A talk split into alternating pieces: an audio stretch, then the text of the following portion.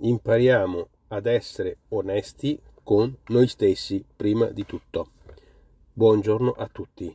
L'invito di oggi è non inganniamo noi stessi. Non parlo con gli altri, parlo proprio con noi stessi. L'esercizio pratico è proprio quello di essere coerenti con noi stessi, imparare a dirci la verità. Abbiamo qualche volta magari il timore di dirci come stanno le cose a noi stessi perché nemmeno noi stessi accettiamo quello che è la verità. Succede questo qua. E allora oggi dico, impariamo ad essere onesti con noi stessi, perché la nostra vita migliora solo quando, ed esclusivamente quando, corriamo qualche rischio o dei rischi. E il primo rischio e più difficile rischio che possiamo assumere è proprio quello che ho detto in esordio, cioè è quello di essere onesti con noi stessi. Siamo capaci di avere questa, questa capacità di rischio? Ecco, l'invito è proprio quello. Impariamo a essere onesti con noi stessi. È un rischio, eh? Perché andiamo a scoprire cose che magari non ci siamo nemmeno accorti fino adesso.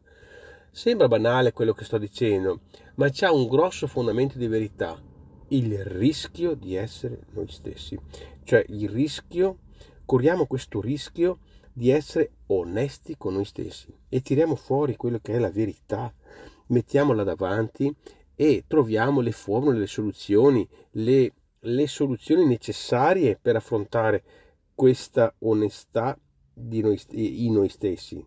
Eh, ecco, quindi alla fine eh, sembra banale questo argomento, ma alla fine ha un grosso fondamento di verità. Il rischio di essere ecco, noi stessi o uh, di essere onesti con noi stessi, che è un rischio che può solo portare vantaggi, valori.